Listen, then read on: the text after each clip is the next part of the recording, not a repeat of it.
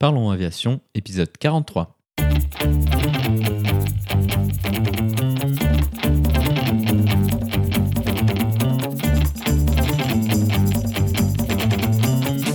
Parlons Aviation, le podcast où on parle de tout ce qui vole.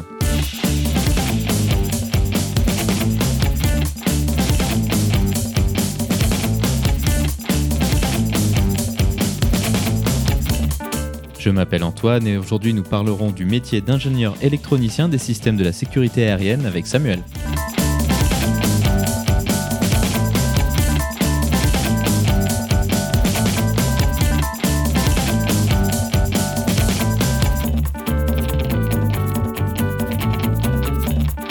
Nous proposerons également la vidéo de la semaine.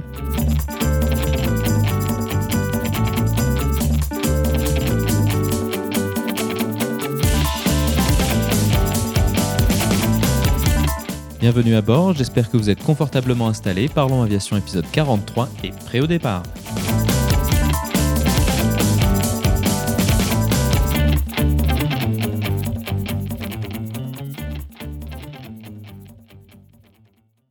Bonjour et bienvenue dans le 43e épisode de ce podcast.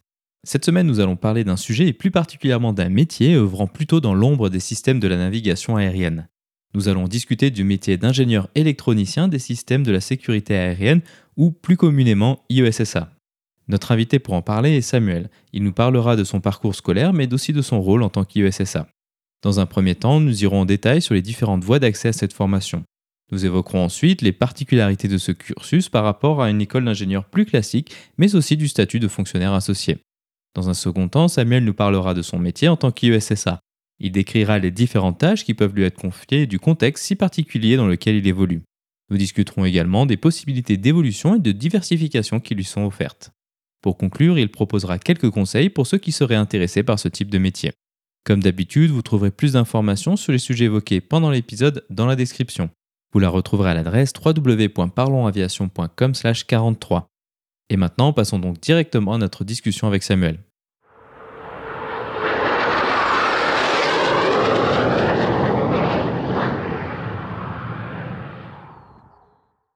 Bonjour Samuel et bienvenue sur Parlons Aviation. Peux-tu nous présenter ton parcours aéronautique? Bonjour euh, Antoine, euh, ravi de, pouvoir avoir cet échange. Eh bien, euh, mon parcours aéronautique, il est, simple puisque j'ai fait l'ENAC, l'École nationale de l'aviation civile, et la formation IESSA pour ingénieur électronicien des systèmes de la sécurité aérienne. C'est après, après un bac plus 2. Donc l'ENAC, c'est l'École nationale de l'aviation civile, qui est euh, une formation qui est très connue, surtout pour euh, deux cursus euh, principaux, qui sont ICNA, donc la partie pour être contrôleur aérien, et la partie EPL pour être pilote de ligne. Mais donc ingénieur électronicien la sécurité des systèmes c'est quelque chose qui est un petit peu moins connu. à quoi ressemble cette formation par rapport aux autres que j'ai citées? Alors, c'est une formation relativement proche de celle des contrôleurs aériens, puisqu'elle elle est euh, sur la même durée et puis il y a certains enseignements qui sont euh, qui sont communs ou assez proches, mais n'empêche que le, les, les IESSA sont sont formés pour travailler sur les équipements euh, aéronautiques, les systèmes radars, les systèmes radio, les systèmes de radionavigation, alors que les contrôleurs aériens, eux, vont être des utilisateurs de ces systèmes-là. Et quant aux, pilotes, eux, ils vont être des utilisateurs, mais de l'autre côté, dans, dans l'avion. Les IESSA sont un petit peu un petit peu au milieu ou on va dire un petit peu à côté euh, de ces des contrôleurs et des pilotes puisque ils fournissent tous ces systèmes, et notamment les systèmes de radionavigation qui sont utilisés directement par les pilotes pour se, se diriger et pour, pouvoir avoir des conversations euh, orales avec les, avec les contrôleurs aériens. Quels sont les sujets qui sont traités lors de cette formation? En quoi est-ce que ça diffère d'une formation d'ingénieur plus généraliste ou peut-être en informatique ou électronique? Énormément de sujets sont, sont, traités pendant la formation. Hein. La formation est assez, euh, assez intense, hein, donc sur trois ans. Euh, la première année consiste surtout à, à une mise à niveau de, de, tous les, de tous les élèves qui, qui peuvent venir d'horizons différents. Et la deuxième année est déjà un petit peu plus spécifique dans la mesure où on va attaquer des, des domaines qui sont plus liés à l'aviation, des domaines, euh, des domaines réseau, des domaines de radionavigation aussi. Donc il y a beaucoup d'électronique haute fréquence. Euh, des choses comme ça. Là, c'est plus spécifique. Et la troisième année va consister plutôt à, avoir moitié enseignement et d'autres l'autre moitié de stages en immersion dans des dans des tours de contrôle. Et alors, ce qu'il y a en commun avec un, une, école d'ingénieur classique, c'est c'est que sur les trois ans, il y a une forte composante de, de stage. Mais la différence, c'est que nous, on est formé pour un seul métier, le métier du SSA, qui est, qui est très vaste en lui-même, mais c'est un seul métier. On va être employé directement après la, après la sortie de l'école. Il y a une distribution des postes à tous les, à tous les élèves. Donc prenons le cas de ton exemple personnel. Lorsque toi, tu t'es lancé dans cette formation, qu'est-ce qui, toi, t'a attiré vers, vers cette formation? Et à la base, quand j'ai commencé mes études, je ne pensais pas du tout faire ce métier-là et je suis tombé dessus par hasard grâce à un ancien élève qui est venu en parler dans, sa prépa d'origine. Et c'est comme ça que j'ai connu l'ENAC, même si je connaissais l'école, notamment parce qu'elle forme des pilotes, mais je ne savais pas qu'elle formait d'autres d'autres types d'agents, d'autres types de professionnels. Et du coup, en, voyant les, différentes plaquettes, j'ai découvert ce métier-là. Alors, ce qui m'a plu, euh, c'est bah, c'est le fait d'intégrer une école assez prestigieuse. Déjà, quand on est en prépa, on regarde aussi ces choses-là. On est assez influencé par le prestige des écoles. Et puis, le fait que c'est une formation rémunérée, euh, c'est assez rare. Il y a très peu de formations en France qui sont rémunérées. Il y a notamment l'ENAC hein, qui, qui forme ses élèves IECSA et ses, ses élèves ICTA aussi. Donc euh, ça, c'est un paramètre important quand, bah, quand on a besoin de financer ses études. Euh, et puis, euh, à contrario d'écoles d'ingénieurs euh, privées qui sont euh, parfois très chères, bon bah là c'est l'inverse, c'est les étudiants qui sont payés directement. Et puis surtout le contenu, le contenu, c'est-à-dire que ça s'adresse à un public d'étudiants qui ont une sensibilité technique, qui, aiment bien l'aviation, et, c'est très motivant de, se dire qu'on va dans une école d'ingénieurs spécifique aviation, dans lequel on va pouvoir s'épanouir dans, dans les domaines de l'électronique et de l'informatique. Euh. Moi, c'est ça qui m'a plu. J'avais un bagage d'IUT aussi euh, avant, donc ça, c'était euh, un moyen de, de, de compléter parfaitement ce, ce, premier cycle. Donc toi, tu as dit que tu avais fait une prépa avant de te lancer dans la avant d'accéder à la formation d'ingénieur IESSA. Quelles sont les autres voies d'accès possibles? Est-ce qu'il n'y a que la prépa ou est-ce qu'il y a d'autres possibilités? Alors oui, il y a plusieurs possibilités pour, euh, pour devenir IUSSA en termes, en termes d'études, en sachant qu'il y a un concours et que tout le monde a, a, les mêmes chances euh, devant le concours. Il y a la voie royale, c'est certainement de faire euh, une prépa maths classique, hein, SUP-SP. C'était pas la voie classique il y a quelques années, où la voie classique c'était plutôt de faire un IUT, mais le, public change, les temps changent, la formation change, donc maintenant c'est probablement plus plus commun de, de, de, réussir le concours en faisant une, une prépa classique. Néanmoins, euh, chaque année, des, candidats qui viennent d'IUT, euh, des candidats qui viennent de la fac euh, ou qui sont déjà titulaires d'un diplôme d'ingénieur arrivent à, arrivent à obtenir le concours. Donc, je dirais qu'il y a plusieurs voies d'accès. Elles sont, sont globalement à bac plus 2. D'ailleurs, on reviendra sûrement un petit peu plus tard sur les différentes voies d'accès, mais il y a, il y a trois voies d'accès, on va dire. Une qui est, pour les gens qui viennent de prépa, une pour les gens qui viennent d'IUT, et une troisième nouvelle pour euh, cette année, pour la première fois, euh, qui est réservée à des gens qui sont déjà titulaires d'un diplôme d'ingénieur. Donc il n'y a, pas vraiment de concurrence entre ces trois groupes. Il y a des places réservées pour euh, chacun de ces trois groupes. Ça permet en promotion d'avoir des gens qui ont des profils différents, qui apportent des choses différentes, une expérience différente, et après au travail, quelques années, après les trois ans d'école, on est très content de trouver des, de ces nouveaux collègues qui ont des, compétences diverses et qui se complètent. Tu parlais de la possibilité de rejoindre cette formation avec un diplôme d'ingénieur. Du coup, est-ce qu'il est nécessaire de refaire l'intégralité des trois ans ou est-ce qu'il euh, y a une sorte d'aménagement qui est fait? Alors, dans l'état actuel des choses, euh, je peux me tromper, mais il me semble que non, les, gens qui ont un diplôme d'ingénieur ne feront pas l'équivalent de la première année et seront pris directement en deuxième année. Donc ça, revient à faire une année complète à l'ENAC euh, à Toulouse et euh, la, troisième année qui elle est essentiellement essentiellement en stage. Donc ça fait une formation qui est sérieusement raccourcie pour euh, pour les gens qui sont euh, qui sont déjà qui ont déjà un diplôme d'ingénieur. Et ça paraît aussi un petit peu long parce que euh, pendant cette deuxième année et cette troisième année, c'est là qu'on apprend les choses spécifiques de son civil et c'est normal qu'on que ces que ces candidats suivent ces formations-là. Ils peuvent pas forcément, ils peuvent pas les avoir avant. Oui, exactement.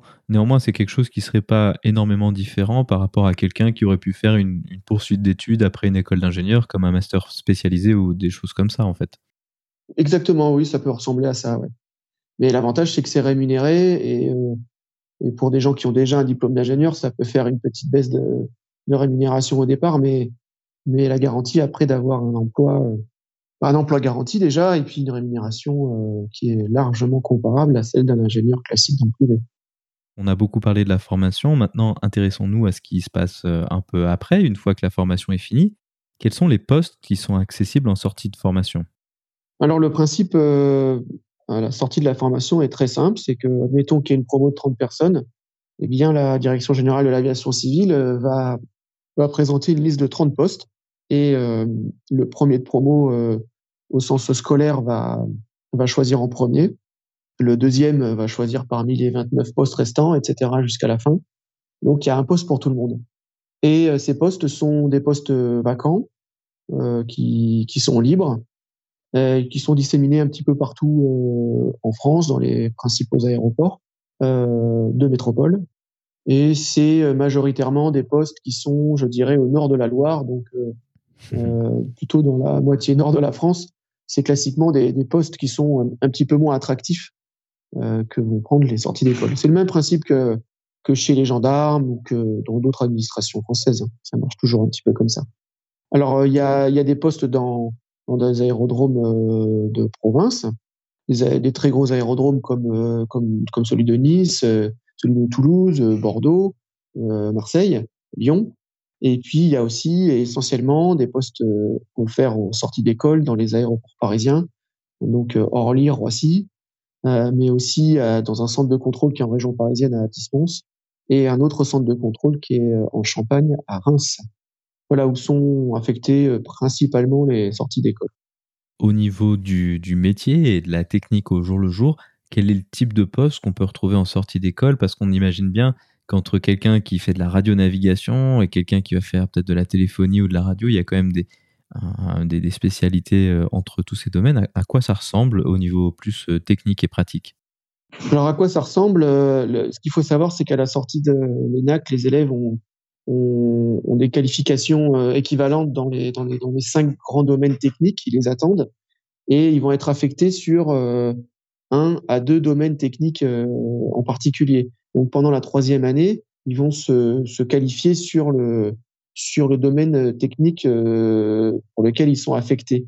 Donc quelqu'un qui va être affecté en, sur un poste de radionavigation va, va poursuivre sa formation en radionavigation et quelqu'un qui est sur un poste plutôt radar, par exemple, va poursuivre sa formation sur les technologies radar et sur son et sur ce qu'il aura à faire en termes de radar dans son centre. Après, concrètement, bah, si je prends l'exemple des, gens qui sont affectés dans une subdivision radar, ça va consister à assurer euh, la maintenance euh, corrective et préventive des, radars primaires et secondaires qui sont utilisés sur un, terrain, euh, sur une approche ou sur un, centre de contrôle en route. Donc, ça va être d'aller sur le, radar lui-même et de d'effectuer des, tâches d'ingénierie de maintenance et de, de, correction, de détection de panne et de faire en sorte que le, le radar fonctionne toujours et qu'il et que le et que la technologie radar évolue euh, elle aussi puisque évidemment euh, le, matériel devient rapidement obsolète donc il faut le le changer, le mettre à jour, l'évaluer, le mettre en service. Et comme on est dans un secteur sensible, l'aviation, euh, beaucoup de procédures sont mises en place pour, euh, pour, faire en sorte que le matériel soit extrêmement fiable et performant à la fois. Dans le cadre euh, d'une affectation en radionavigation, par exemple, typiquement sur un terrain comme Orly ou Roissy, ils sont fortement demandeurs de, de, personnel qui ont ce type de qualification. Euh, eh bien, les jeunes sortis d'école vont être formés sur la pratique des, ILS, euh, qui sont, il y en a en général deux par piste, et des équipements plus classiques de radionavigation comme les, VOR et les, et les DME. Voilà, ça, ça fait partie des choses qu'ils vont voir en premier. Et c'est assez passionnant d'ailleurs. Donc en tant qu'ingénieur, on imagine que c'est pas nécessairement euh, vous qui euh, directement effectuez les, les, interventions techniques, ou, peut-être que si. Où est-ce que se situe l'équilibre entre la partie plus, euh, gestion de projet, management et la partie technique main dans le cambouis, si on peut utiliser cette expression? ah oui, oui, main dans le cambouis, pour nous, c'est pas spécialement péjoratif, mais au contraire, c'est assez valorisé. Puisque quand on a les mains dans le cambouis, on a justement une certaine maîtrise du système et c'est ce qu'on cherche à avoir. C'est de plus en plus difficile d'avoir la maîtrise d'un système quand, il, quand on l'achète auprès d'un auprès d'un prestataire, mais oui, chez les ISSA, on va trouver des gens qui seront plutôt les mains dans le cambouis et d'autres qui vont être dans la gestion de projet. Euh, c'est comme ça depuis de nombreuses années maintenant. On trouve des ISSA depuis peu, entre guillemets, à tous les étages de, la, gestion de, de, tous ces équipements. On va trouver des gens qui sont plus côté études, des gens qui vont être plutôt côté projet, d'autres qui vont être côté installation, et, euh, et bien sûr d'autres qui vont être côté maintenance, euh, maintenance temps réel et maintenance préventive. Alors en début de carrière, on est en général plutôt sur le côté euh, maintenance euh, corrective et préventive. Et puis dans un second temps, on va plutôt être côté études et gestion de projet, voire euh, management. Voilà, il y a différentes différentes filières dans le métier d'IUSSA et on peut passer de l'une à l'autre ou se spécialiser dans l'une d'entre elles. Donc pour illustrer peut-être un peu tout ça, Revenons sur ton parcours en particulier. Donc, toi, tu as été affecté initialement à Tismons, qui est le grand centre de contrôle en route de la région parisienne. Sur quel type de système as-tu travaillé lors de cette première affectation? Alors, euh, lors de cette première affectation, en 2004, euh, j'ai été euh, affecté en subdivision télécom et dans la section téléphone. Donc, je m'occupais essentiellement de des équipements de téléphonie, c'est-à-dire la liaison de phonie entre les différents contrôleurs et euh, d'un même centre et les contrôleurs de centres adjacents. Donc c'est un système de, de, téléphonie un petit peu différent de ce qu'on qu'on peut connaître. Hein. C'est un téléphone de sécurité. Donc c'est un, un, une sorte de, de, de, grand serveur téléphonique qui permet de passer des appels sécurisés et très fiables euh, avec une numérotation ultra rapide et qui permet au contrôleur de d'interroger ses collègues euh, extrêmement rapidement et de manière très fiable.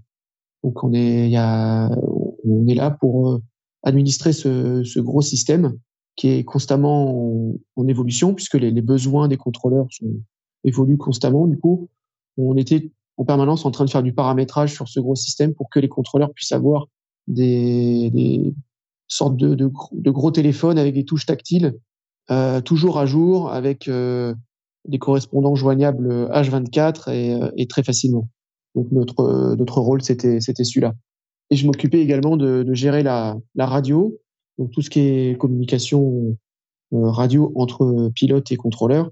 Donc dans le centre euh, de la région parisienne, au Serena Nord, il y a énormément de, de fréquences, donc on avait beaucoup beaucoup de travail sur, euh, sur ce terrain-là aussi. Donc ça, c'est quelque chose qu'on peut un petit peu imaginer, c'est la criticité de, de, tout ça. À quel point est-ce que ces équipements, s'ils tombent en panne, bah, potentiellement on peut mettre complètement en panne un centre de contrôle aérien et donc l'espace aérien associé. Quelles sont les particularités euh, liées à, ce niveau de criticité élevé? Qu'est-ce que ça change au niveau du métier par rapport à un ingénieur qui travaillerait sur de l'informatique plus classique? Ben, Ça change un peu tout puisque comme on travaille dans un système socio-technique euh, complexe, euh, on doit mêler à la fois différents domaines techniques, dont certains sont un peu hétérogènes. il y a la radionavigation, il y a, il y a de l'informatique pure, euh, il y a de la, des systèmes euh, un petit peu électroniques, d'autres qui sont très informatisés. Donc tout ça est assez hétérogène. Il faut avoir une bonne maîtrise de tous ces systèmes et de, de toutes les bah, de toutes les connaissances techniques qu'il peut y avoir. On a un système, euh, comme je disais, socio-technique, c'est-à-dire qu'il faut aussi gérer l'humain là-dedans, et l'humain devient de plus en plus important puisque quand on finit par régler les problèmes techniques, il faut ensuite régler entre guillemets les problèmes humains. Donc il faut énormément s'entraîner. Il y a le savoir-faire qui est important, mais il y a aussi le, savoir-être. Donc, euh, dans la résolution d'une panne, il faut pas, bah, pas l'aggraver. Il faut avoir non seulement un bon niveau, mais aussi savoir travailler en équipe. Donc, euh, euh c'est c'est très important de cette facette-là par rapport à, à, une industrie qui fabrique euh, des boîtes de conserve, par exemple. Nous, on a besoin d'être à la fois efficace techniquement, efficace humainement pour pas dégrader la situation, et parce qu'on travaille dans l'aérien et qu'on n'a pas vraiment droit à l'erreur, euh, il, faut euh, avoir des systèmes des systèmes qui sont redondés, c'est-à-dire on a un système normal et si jamais il tombe en panne, on peut basculer sur le système secours. Soit le basculement est automatique, soit le système le basculement est manuel, mais peu importe, il faut que ce soit très rapide et que dans tous les cas, euh, les contrôleurs aériens puissent continuer à, à contrôler les avions, assurer leur séparation, leur sécurité, euh, voilà, H24 et 365 jours par an.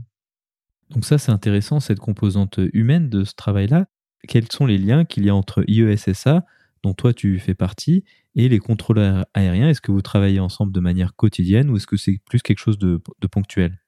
Alors on travaille euh, quotidiennement euh, ensemble, je dirais, puisque euh, les équipes de contrôleurs et les équipes d'IESSA sont géographiquement proches. Et pour cause, puisqu'on travaille dans une tour de contrôle ou dans un centre de contrôle au même endroit, donc on se côtoie quotidiennement. Le métier est différent, donc euh, c'est pas, on ne travaille pas ensemble concrètement sur la même table. Simplement, on est là pour réaliser le contrôle du trafic aérien. Certains vont être au micro et échanger avec les pilotes pour assurer l'écoulement du trafic aérien. Donc ça, c'est le métier des contrôleurs. Et nous, on va s'assurer du bon fonctionnement des systèmes. Donc automatiquement, à chaque défaillance ou à chaque maintenance, à chaque intervention, quelle qu'elle soit sur les systèmes, les USSA vont être en contact avec les contrôleurs. D'ailleurs, les deux populations se, côtoient et s'apprécient puisque elles sont, euh, très liées. Hein. Les, les, USSA en tant que telles euh, n'existeraient pas sans les contrôleurs et, et vice versa. Donc, c'est ces deux populations qui, même si elles font pas tout à fait le même métier, euh, sont intimement liées. Un petit peu comme dans un restaurant, un, serveur est intimement lié avec les cuistots. Ils font pas le même métier, mais le but c'est de servir et, et c'est ce qu'on fait. Voilà. Pour ceux qui connaissent ou qui ont une petite idée sur les systèmes de, de, de la navigation aérienne, c'est souvent quelque chose qui a une image comme étant un petit peu vétuste. Est-ce que c'est quelque chose qui correspond à ton expérience ou est-ce que c'est une image qui est peut-être un peu euh, dépassée? Alors, euh, c'est vrai que on peut avoir cette image-là, mais je pense que je sais d'où elle vient. C'est que, euh, contrairement à d'autres domaines comme euh, dans certaines startups et dans la Silicon Valley où on, cultive une, culture du, progrès et de, l'ingénierie euh, haut de gamme et, d'être toujours à la pointe de la technologie. Nous, dans l'aviation civile, on, on cherche pas spécialement ça puisqu'on a besoin d'écouler le trafic de manière ultra fiable. Donc, on préfère s'appuyer sur des technologies qui peuvent être plus anciennes, mais qui ont montré leur force, quoi. Donc, on va s'appuyer sur des technologies qui peuvent être, euh, pour certaines, un peu désuètes, mais qui sont extrêmement fiables. Et c'est pour ça que ça peut donner l'impression aux autres usagers ou au grand public que dans l'aviation civile, on est un petit peu en, retard en termes de technologie. En fait, ce qu'il faut savoir, c'est que euh, ce qui est mis en service est toujours un petit peu en décalage en termes de technologie, mais euh, les nouvelles technologies sont, sont actuellement étudiées et elles seront installées euh, dans quelques années. Donc, euh, les nouvelles technologies font partie de notre métier. Simplement, il y a un décalage temporel important, le temps de, de valider ces nouvelles technologies, de bien comprendre leurs avantages, mais aussi de comprendre euh, leurs, euh, leurs contraintes et, essayer de contourner les contraintes. Et tout ça prend énormément de temps. Et comme on travaille dans la sécurité, puisque la sécurité c'est la composante essentielle de notre métier, euh, il faut fiabiliser toutes ces nouvelles technologies. Et ça, c'est extrêmement long, extrêmement lent. Et du coup, euh, c'est peut-être notre différence avec euh, les entreprises qui travaillent dans les nouvelles technologies et qui n'ont pas besoin d'être d'être aussi fiables. Par exemple, euh, on tolère des pannes de téléphonie mobile, on, tolère des pannes d'internet, on, tolère des pannes de, tout un tas de, de, de, services euh, modernes, mais on ne peut pas tolérer euh, un arrêt du contrôle aérien. C'est pas possible. On ne peut pas laisser les pilotes livrer à eux-mêmes dans une grosse plateforme. C'est c'est extrêmement dangereux. Et on a une mission de service public qui est de, de séparer les avions euh, et assurer un maximum de sécurité. C'est c'est ce qu'on fait et c'est pour ça qu'on utilise des technologies qui sont éprouvées.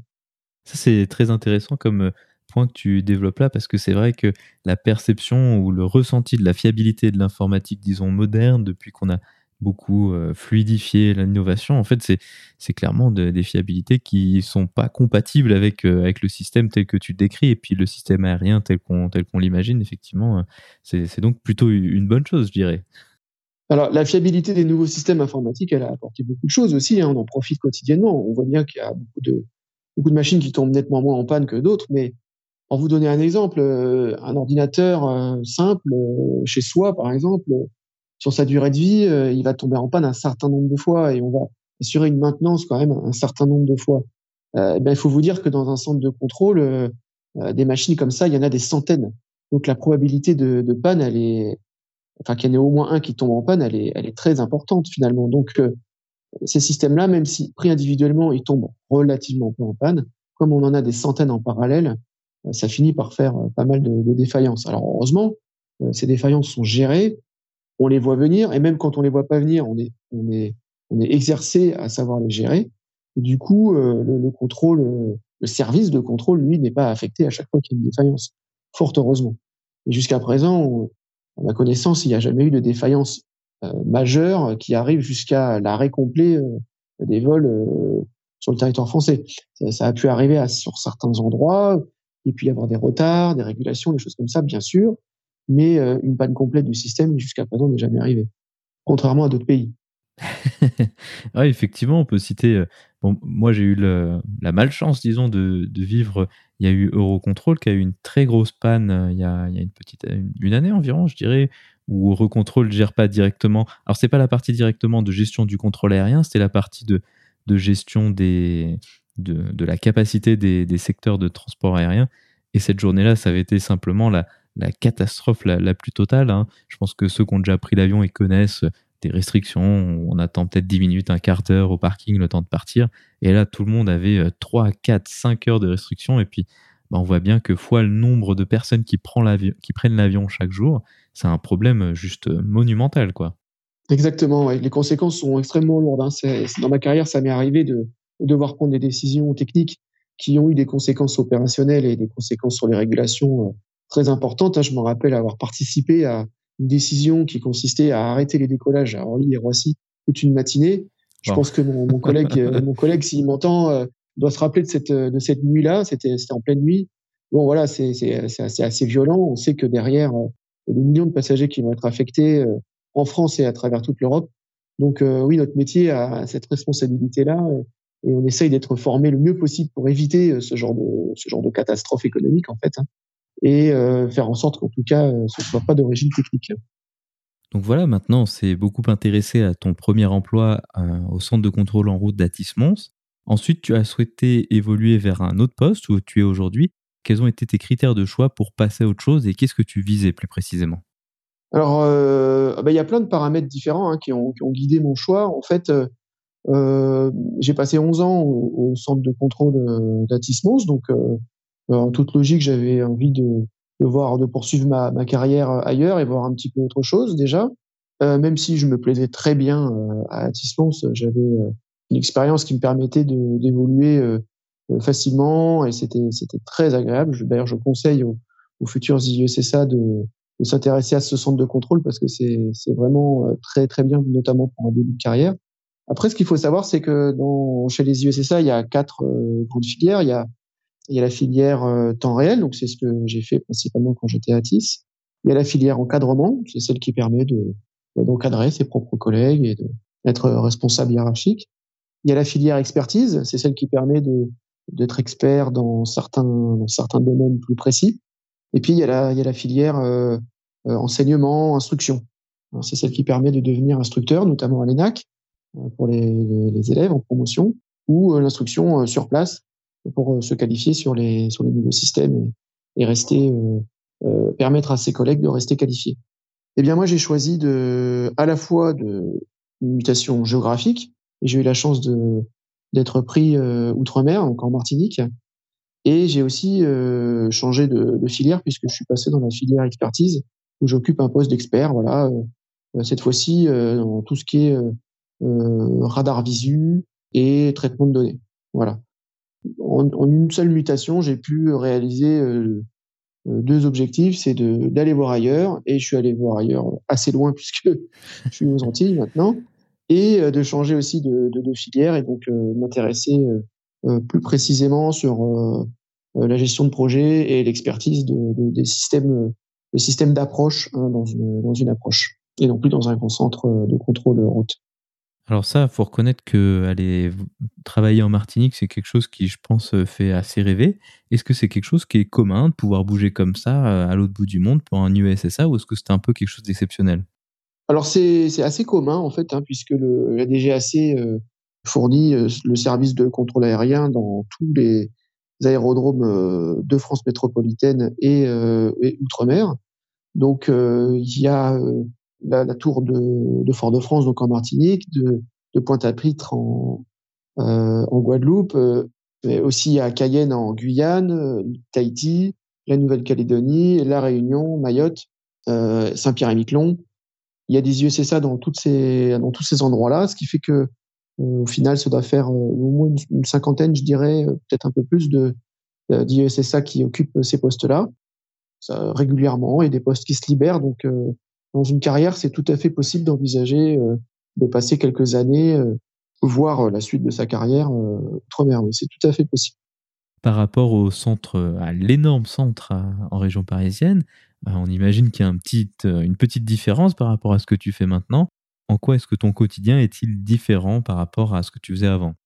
Alors là, effectivement, il y a une grosse différence. Hein, c'est, on fait toujours le même métier, mais le contexte est très différent. La première chose qui frappe, c'est que déjà les systèmes sont pas les mêmes, parce que quand on s'occupe d'un trafic de pré-approche parisienne, d'un trafic en route, on va avoir certains types de systèmes, certains types de radars, certaines technologies. Et puis quand on va s'occuper d'une approche de taille moyenne, on va avoir bah, des systèmes qui sont qu'on retrouve dans des dans des petites et moyennes approches. Donc là déjà d'un point de vue technologique, les systèmes vont être pas tout à fait les mêmes, même s'ils réalisent, réalisent plus ou moins la même fonction. Ça c'est la première chose. La deuxième chose, c'est que le trafic aérien n'est pas du tout le même de par sa forme et de par son volume. Euh, dans le centre où j'étais précédemment, on gérait un trafic évolutif euh, assez euh, assez haut, donc un petit peu d'en route et beaucoup de pré-approche. Ici, on va gérer énormément d'approches et du trafic de tour. Donc c'est des avions qui n'évoluent pas à la même vitesse, c'est pas le même c'est pas le même type d'avion. Ici, par exemple, on va gérer aussi des, des VFR, alors que dans mon centre précédent, on ne gérait que des IFR. Et puis, et puis en volume, c'est-à-dire que dans mon centre précédent, on gérait des, centaines de, des, milliers de vols chaque jour, alors qu'aujourd'hui, on va en traiter beaucoup, beaucoup, beaucoup moins. La plateforme de Martinique étant une, une petite plateforme. Hein. En Guadeloupe, il y a un petit peu plus de trafic, mais ça reste des, des tours de contrôle avec un trafic très, très modéré, très ponctuel. Hein. On a les gros porteurs qui arrivent en fin de journée, un petit peu de trafic VFR le, et Interrail le matin, l'après-midi, mais le gros du trafic est en fin de journée. Au niveau des horaires de travail, on imagine qu'en région parisienne, c'était euh, vraiment H24. Euh, Est-ce que toi, tu faisais des rotations euh, de nuit et ce genre de choses? Est-ce que c'est quelque chose que tu fais encore aujourd'hui? Alors à l'époque, effectivement, il y avait un système de rotation jour-nuit dans lequel j'ai participé.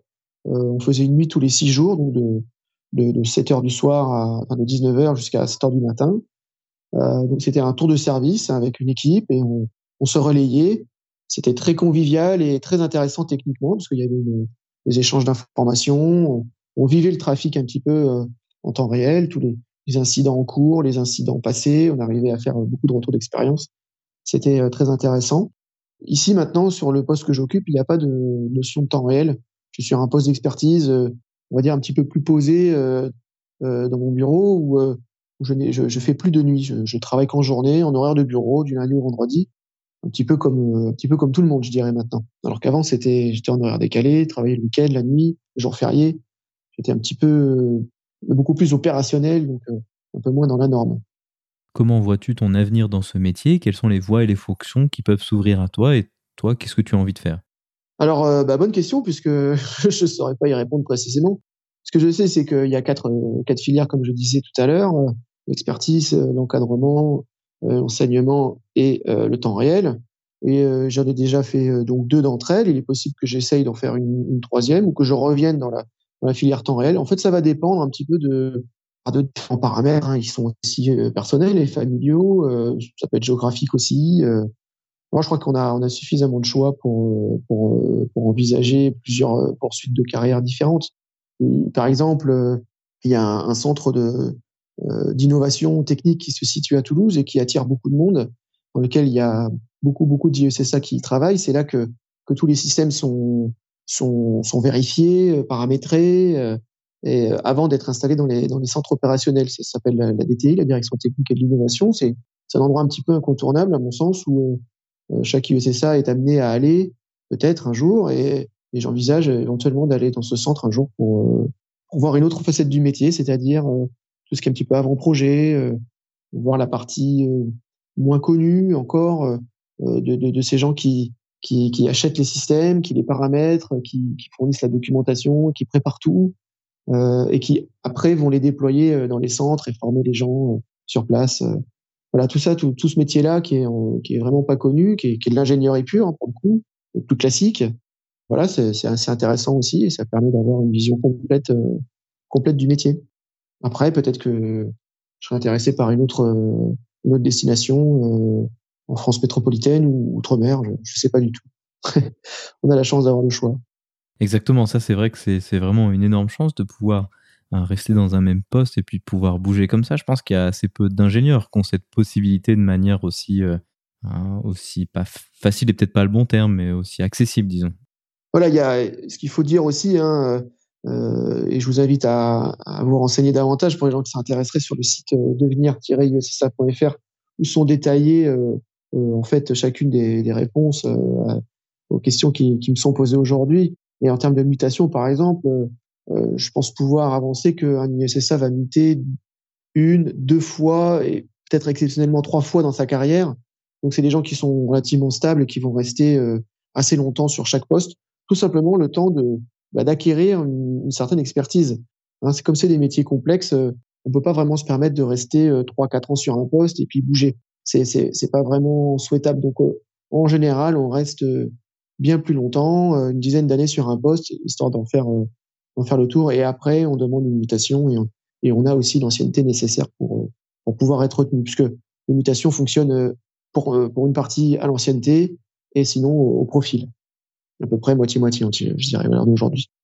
Maintenant, intéressons-nous à la partie plus orientation de, de ton métier. Quel conseil aurais-tu pour quelqu'un qui serait intéressé par le métier d'USSA ah, Parce que j'imagine que souvent on va se poser la question entre est-ce que je dois faire une école d'ingénieur classique ou est-ce que je dois est-ce que je peux aller euh, dans, dans la fonction publique en tant qu'USSA bah voilà, déjà tu as, prononcé le, le, terme qui fait toute la différence, c'est qu'on est employé euh, de, la, fonction publique. Hein. On, dépend du, ministère euh, de l'écologie et, de la division transport.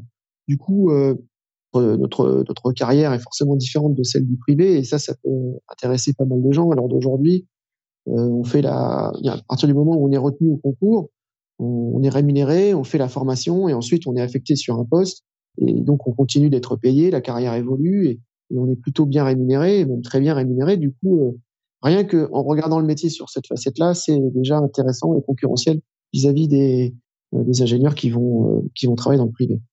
Après, euh, il se trouve que on a une mobilité qui est intéressante, on, en a parlé, et puis on a aussi un intérêt du métier, c'est-à-dire que on n'est pas bloqué dans un bureau à faire de la paperasse, euh, même si cette composante existe dans chaque métier. Hein, on vit dans un pays où on doit justifier beaucoup de choses par le papier, c'est comme ça, mais nous, on a la chance d'aussi euh, mettre les mains dans le cambouis, faire de la gestion de projet, de travailler avec les différents industriels. Donc, moi, il me semble que notre métier a toujours été intéressant et continuera de l'être à l'avenir. Et ça, c'est le message que je voudrais passer aux gens qui seraient intéressés par ce métier, c'est que même si c'est la fonction publique, euh, ça c'est le cadre d'emploi, ça définit pas euh, le métier lui-même, ça définit son cadre. Une fois qu'on a parlé du cadre, euh, voilà, le, les congés, les horaires, la rémunération, le travail, etc.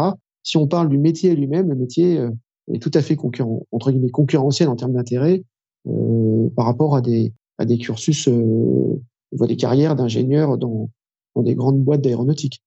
Je pense à mes collègues que j'ai pu rencontrer à l'ENAC, dont certains sont allés euh, bah, chez Airbus, hein, typiquement à Toulouse. Hein, il y a beaucoup de gens qui sont allés chez Airbus ou qui sont allés chez des, sous-traitants d'Airbus. Eh bien, ils sont, sont pas mécontents de leur, de leur carrière, hein, absolument pas. Ils ont, sont en général très épanouis. Maintenant, leur cadre d'emploi fait que euh, il y a des moments un petit peu difficiles, euh, alors que il me semble que chez les yeux c'est ça, même s'il y a des moments difficiles liés à l'actualité aéronautique et liés à la pression du, euh, du contrôle aérien, hein, du, du, trafic, on est euh, probablement un petit peu plus protégé et euh, on a une carrière qui, est assez enviée, je pense. Après, c'est un peu de la fausse modestie, mais je crois que les, places sont les places sont chères et si elles sont chères, c'est parce qu'elles sont plutôt pas mal. Effectivement, c'est une logique qui, qui paraît assez, assez rationnelle. Quelles sont les autres questions récurrentes qu'on te pose au sujet de ton métier, qui est, je pense, un métier assez méconnu? Il y a des questions qu'on me pose systématiquement de la part des élèves quand ils sont en prépa ou quand ils sont sur le point de s'inscrire au concours. C'est euh, oui, mais alors votre métier, euh, on comprend pas bien, fonction publique, euh, on s'imagine derrière un bureau. Euh, est-ce que vous faites vraiment de la technique? Bah, bah, La réponse est oui, évidemment, on fait de la technique, ça existe.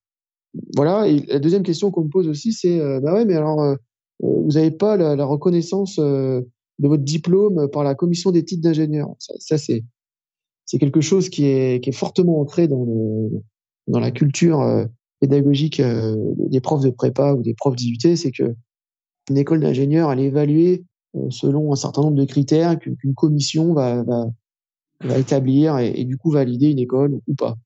Bon, il se trouve que l'ENAC euh, forme des pilotes, des contrôleurs, des techniciens et des ingénieurs euh, dont je fais partie, et que ces quatre métiers ont en commun, enfin ces quatre filières ont en commun de, former à un métier précisément. Du coup, euh, l'école, l'école, l'ENAC n'a pas vraiment de, de, concurrence et donc ne peut pas être comparée avec une autre école puisque on est les seuls à former des contrôleurs, les seuls à former des pilotes sous cette forme-là. On peut devenir pilote de ligne via d'autres filières, et ça tu en parleras sûrement mieux que moi. Euh, et euh, pareil pour les techniciens et les, techniciens aéronautiques, hein, j'entends, et les, ingénieurs électroniques des systèmes de sécurité aérienne. Donc, euh, on n'a pas besoin d'être accrédité par une commission. On, est, de toute façon l'unique école qui forme à ces métiers-là. Donc, c'est une réponse un peu, longue et un peu complexe finalement, mais il n'y a pas à se soucier d'une homologation d'une entité quelconque. On est recruté par l'État, payé par l'État toute sa carrière. On effectue un, métier de service public qui est le, le contrôle aérien. Et quelque part, on n'a pas vraiment d'autres questions à se poser et c'est très bien comme ça. Oui, effectivement, parce que ces histoires d'accréditation, c'est surtout important au moment de, de, trouver un emploi. Et finalement, finalement vous, euh, vous trouvez l'emploi au moment de, de, de, où vous passez le concours. Donc, c'est pas aussi important que ça peut être sur un diplôme d'ingénieur classique où on va faire des études puis ensuite aller postuler euh, à droite à gauche. Exactement, voilà, tu as tout résumé. C'est finalement une question qui, qui est hors sujet, puisque on, partir du moment où on a le concours, ça y est, on est employé, donc euh, on n'est plus vraiment mis en concurrence. Est-ce qu'il y a d'autres choses dont tu voulais parler, d'autres sujets que tu voulais évoquer au sujet de ton métier? Bah, Je pense qu'on a fait déjà un peu le, le, tour de, le tour de la question. Et si, si des gens sont, qui nous écoutent sont, sont, sont intéressés euh, par ce métier-là, et j'espère euh, alimenter leur, leur curiosité, bah, je les invite à, à, essayer de rencontrer des USSA. C'est des gens qui sont souvent assez contents de, de parler de leur métier, de ce de, ce qu'ils connaissent. Euh, donc, euh, visiter le tour de contrôle, euh, regarder un petit peu comment ça fonctionne, c'est assez intéressant. Et puis, moi, à la base, j'étais pas passionné d'aviation particulièrement, mais par contre, j'étais passionné de technique. Et aujourd'hui, je suis très heureux parce que j'arrive à, exercer un métier de technique dans un, dans un secteur aéronautique qui est, bah, qui est, très motivant et qui est très évolutif. Et, du coup, voilà, j'attire les jeunes générations à s'intéresser à ce genre de métier et à ne pas avoir peur de la fonction publique. C'est pas du tout c'est pas du tout bouché en fait. Hein. Euh, faut, faut pas croire euh, certaines rumeurs. On effectue des tâches de service public qui sont, gratifiantes et qui, à la fois techniques, euh, sur, le plan humain aussi, et sur le plan indemnitaire. Euh, faut pas oublier que, j'insiste un peu sur ce point, c'est vrai qu'on aurait tendance à penser que bah, du coup, on va avoir un, une rémunération un petit peu basique de fonctionnaire catégorie A. Pas, pas vraiment. Hein. On a une rémunération bien plus élevée et bien plus motivante. Donc, euh, bon, les gens qui ont envie de vivre confortablement peuvent tout à fait envisager ce, ce genre de cursus. Et euh, tout comme les ingénieurs qui travaillent dans le privé, j'imagine chez Airbus, euh, ont une rémunération élevée aussi et du coup euh, exercent leur métier d'ingénieur dans un certain confort. C'est tout à fait comparable. Ainsi se conclut donc cette discussion. Samuel, merci beaucoup d'être venu partager avec nous ton métier si essentiel à la navigation aérienne. Avec plaisir. et j'invite euh, les collègues de, les jeunes de Martinique à venir à ma rencontre et euh, c'est déjà arrivé d'ailleurs, et euh, que ce soit des stagiaires de troisième ou des, ou des gens qui sont au lycée et qui se posent des questions à, à venir me rencontrer et je leur ferai visiter la tour de contrôle. Comme je l'ai fait pendant des années aussi en région parisienne, où euh, de nombreux étudiants sont, sont, venus, me, sont venus me voir et, et certains sont devenus USSA. J'ai plusieurs personnes en tête qui, les gens qui sont venus comme ça visiter, qui ont posé plein de questions, qui se sont inscrits au concours, qui l'ont eu, qui ont fait la formation, et même certains ont été affectés euh, dans sur les mêmes postes, euh, les mêmes postes que moi à l'époque. Donc euh, voilà, la, la, roue tourne et je suis très fier d'avoir pu aiguiller ces gens-là, hein, sans mauvais jeu de mots, et, et de, les, voir aujourd'hui très contents des, conseils qu'ils ont eu à l'époque. Donc voilà, j'espère continuer sur cette voie-là et voir les jeunes générations s'intéresser à ce métier.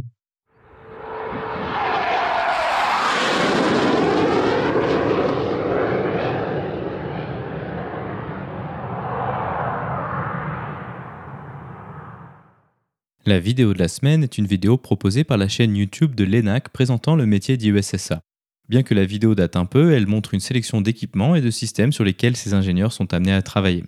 On peut également y voir des vues de la salle technique de l'aéroport Roissy-Charles de Gaulle afin de se faire une meilleure idée d'à quoi ressemblent ces systèmes utilisés pour la navigation aérienne. Vous trouverez le lien vers la vidéo dans la description ou en allant sur le lien www.parlonsaviation.com slash vidéo 43 sans accent sur le E de vidéo.